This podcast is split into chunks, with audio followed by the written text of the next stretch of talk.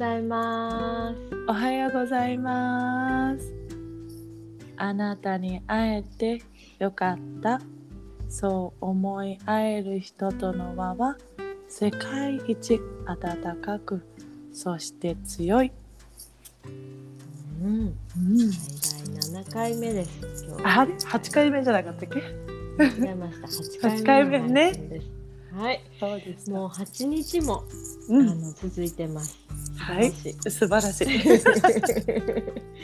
それで、えーとうん今日はあの、うんこの間昨日の続きで、えーとちーちゃんの病気のお話を聞きたい、あのねあの、うん配信してほしいなと思って、うんうんうん。この間途中で切っ。てしまったんだけど、はいはねはい、その続きをあの、はいお願いしたいと思います。はい。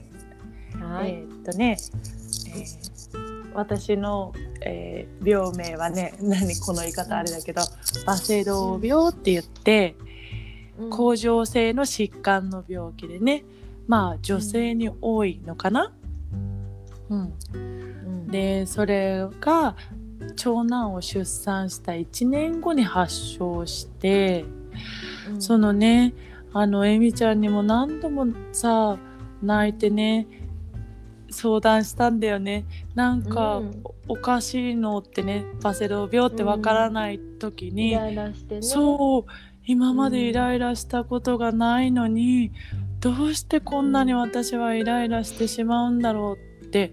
うん。で旦那さんもあこんなにイライラするほど子育てって大変なんだなーってこうのん。千穂美がイライラするって相当なんだなーって旦那さんは思っていたみたいで、うん。である日母が私の喉を見てねもうパンパンに、パンパンっていうかぼっこり腫れてるのを見つけてくれて、うん。私鏡見てるはずだったんだけど全然わからなかったのよね。うんうんうん。そう。そしたらね行ったらもうすぐに町の病院に行ったらすぐ大学病院行ってくださいって言われてうんで程度がねまあバセドウの方はわかるかもしれないけどうん8錠飲んでくださいって言われて、うん。8錠ってかなりな量らしくて、うん。普通、うん。マックスでも6錠みたいな、8錠の飲んでくださいっていうほどもううん。なんだろうな。寝て寝てても疲れるし、トイレのその10歩15歩もぜいぜいするし、うん。もう息は苦しいし体はうんだるいし、イライラするし、うんうん。本当になんだこの病気はと思って。うん。いやー本当に泣いた。なんで私がみたいなねその時はね。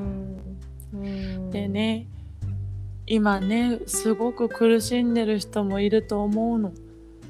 本当にこれってねなんかね怠けてるんじゃないか怠け病とも言われるみたいであそうなんだ。そうそう最初ねただねやる気が出ないとかね。私もさほら食事が作りたくないって多分えみちゃんに前あの、言ったと思うの。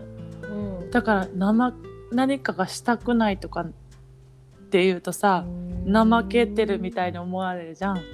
だから、怠け病とも言われててでもそれはかそのねなんていうの病気のせいだったから私は。あその時にあ私が性格が変わったんじゃないんだ病気だったんだってうん。あの一回ほっとした。うん。病気のせいって。そもそもそのバセドウ病っていうのはどういう病気なの？あの甲状腺のホルモンの値が、うんバセドウは高すぎ高くなっちゃうんだよね。そうすると、あの脈はいつも112とか、もうずっとマラソン走ってる感じ、うん。うん。ドキドキドキドキそうそうそう。だし脈が速くなる。うん。そう脈も速くなるしあとなんだ、あとはね私は一番悩まされたのは目だねバセドウの目の眼眼球突出っていうのがあって若ければ若いほどうん。結構飛び出ちゃうんだよねあ目がねサッカー選手のそう本田圭佑さん方もねとも、あ本田さんね、なったやつだ。そうそうなのようん。でうんそううん。でも本当にねそう、うん最初私も目がね腫れぼったくなったの。でうんうんうん眼科に行ってうんうん眼科に行って何もありませんって言われたの。うんうん。だけど目が腫れぼったいの。うん。そう。でも顔が変わるでしょ顔つきが変わっていくの。うん。でもさ女性だからさ顔が変わるって恐怖じゃない。うん。もう恐怖でしかなくてもうとにかくもうひどい時はく鏡は見たくない外に出たくない、人と会いたくうん。でも一番ひどい時に息子の入園だったし、うん。あ、そうだったんだっけ？そうい入園の時ででうん。行事っていうかちょこっと出れる時は頑張ったけどもうちょっと出るのも脈拍もねちょっと出るだけで疲れるしもう顔は見られたくないわけよもう以前の顔じゃないから。ほんとそのそうただね心臓がバクバクでだるいって寝てるだけだったらねうん。良いのうん。それは薬を飲めば治るってわかるから。でもね、顔はね治らない、うん。手術をしないと治らないっていう恐怖が。あ、そう、そういう風に言われたんだ。そう目はねあのもうね眼球をうん。奥にする整形手術的なのをしなきゃいけないんだけど、それも、その先生によっても技術技量が違うから目の、うん怖いね。そう、ん奥に引っ込めるのも両目があるわけだから両目を一緒にできなかったら一緒じゃないわけよ。怖い。怖いでしょ？そうでねいろんな病院行った目引っ込めるのにどうしようって。うん。でも結局私は手術は選ばなかったのね。うん。ああまだやっぱりさ病院に行くとひどい人を見るわけよ。うん。そうすると私はまだマシ私はうん大丈大丈夫みたいなねでも家族から言われると、いや何がわかるのって私の気持ちって言ってうん。顔が変わってしまう私の気持ちをそんなね変わってないよってただ一言で言わないでみたいな。もうそれでそう旦那さんに泣いて言ったり。本当そ旦那さんはね本当にその時ねどうしていいか分かんなかったと思う。勇気づけたいけどそれを言ったら傷つけちゃうかもしれないしまたね。本当だからそっとそばにいるって聞かれた時だけ答えるんだけどその時の状況によって私がさそんなわからないでしょって言ってみたりありがとうって言ったりさ本当にごめんねって思うんだけどさなんかねそうそうねでそうだそのホルモンのバランスでイライラしちゃってそうそうさそうなのじゃあ不安定になってたってことだよね。そう。でさ、やっぱり一番はその病院の先生は私の症状を見た時にすぐに手術って言ったうんすぐに切った方がいいって。これ以上悪化するのは体、首をね。そう首をね。でうん。取った方がいい甲状腺を。全部全摘、うんうん。うんうん。言ってたね。私らあのメールもらったと思そうそうした、でう。全部取って2人目が欲しいのか全摘しないで子供を2人目諦めるのかどっちかにしてくださいって。うん。それも求められたね。うん。辛かったよね。そう。ね。う。ん、決断を。迫られるね。そうでもその時は本当何回も旦那さんと話してでも旦那さんはもう決まってたんだよね。一人が一人いるじゃないかと。もう何よりも旦那さんもお母さんを早く26の時に亡くしてるからうん。奥さんの方が大切っていうのがあったからうん。もう何を言っても私の体だから2人目はもう諦めようって。うん。で全摘しなくてもいいから手術したくないなら諦めればいいんだからって言って諦めたんだけどうん。その後本当に病院の先生がびっくりするようなうん。速さで回復して、うん一 1, 年？1年で回復あ回復っていうか、うんうんうん。1錠にまでなって。ね八畳からね。そう。うん。それで2人目を授かったのよ。自然に、うん。先生もびっくり。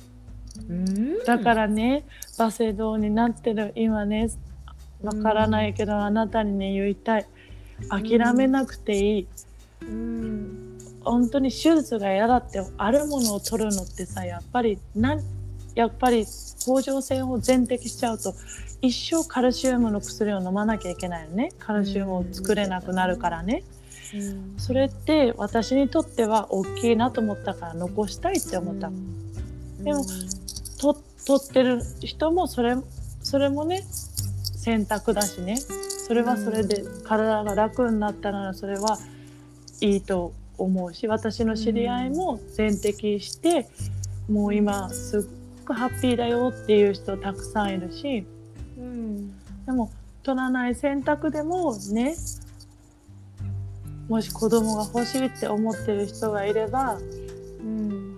薬でねバセドウのこの数値をね下げてからうん。子供を授かれるんだって私体を持ってね検証したからね、うん。本最当にねそう。本当に諦めないでほしい。私その時ヨガやったりうん。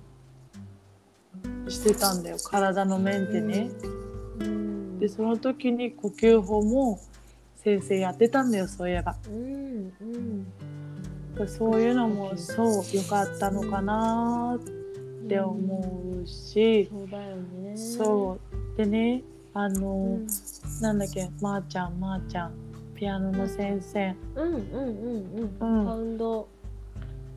サウンド。ごめんね。そこうんわかんないけどまー、ちゃんピアノの先生のまー、ちゃんからね、うん。お友達がバセドウなんだって言って、うん。どうやって支えてあげたらいいかなってうん。言われたの。うん。でねそれはそう丁寧に返したんだけどうん。本当にねあの病気になった当本人よりも多分周りの方が神経を100倍も何倍も使ってるって私その時感じたの。旦那さんを見てて。うん。だからねあのねなんだろうな。なんだろう。本当にね何も言わずに例えばどこどこ行こうとか誘ってくれたりね。例えば、うん。お花がと届いただけ言葉がなくてもそこにさメッセージカードであってさ「大丈夫だよ」とかのメッセージカードとともにお花とかさうん。何でもいいの。ただそばにさいてさうんうんって辛い気持ちをねえみちゃんみたいに私さ逐一こうだったよ。検診あるたびにさメール送ってたじゃん。うんうん。それでねよかったねってえみちゃんを返してくれたりさね。うん。あの時もえみちゃんだっていろいろ考えてくれてたと思うの。どうやって返したら私がさあのほっとするんだろうとかさ。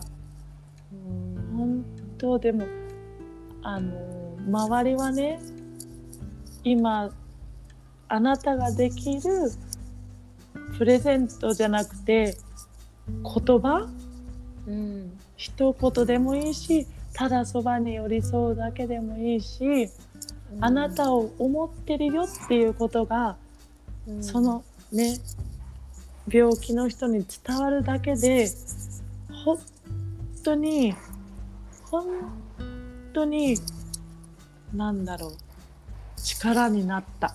うん。もうっていうのがね私病気になってからもうん。ずっと同じ美容師さんに行ってるんだけどうん。彼はいつも病院に行った後に私はそこに行ってたの。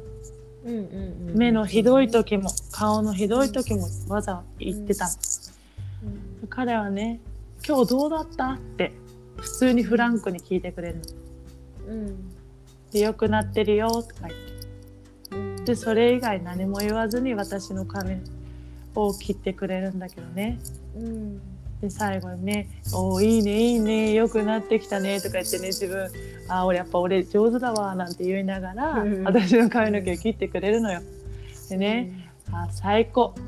最高に可愛いよ」って言って送り出してくれてたの。うん今思えばあれが彼彼がね最高にできる私への励ましだったんだなーって最近気づいてさうん。本当にもうね阿部ちゃんって言うんだけど阿部ちゃんにどうやってこれもまたお礼を返したらいいんだろうってうん思ってるよって LINE しといた。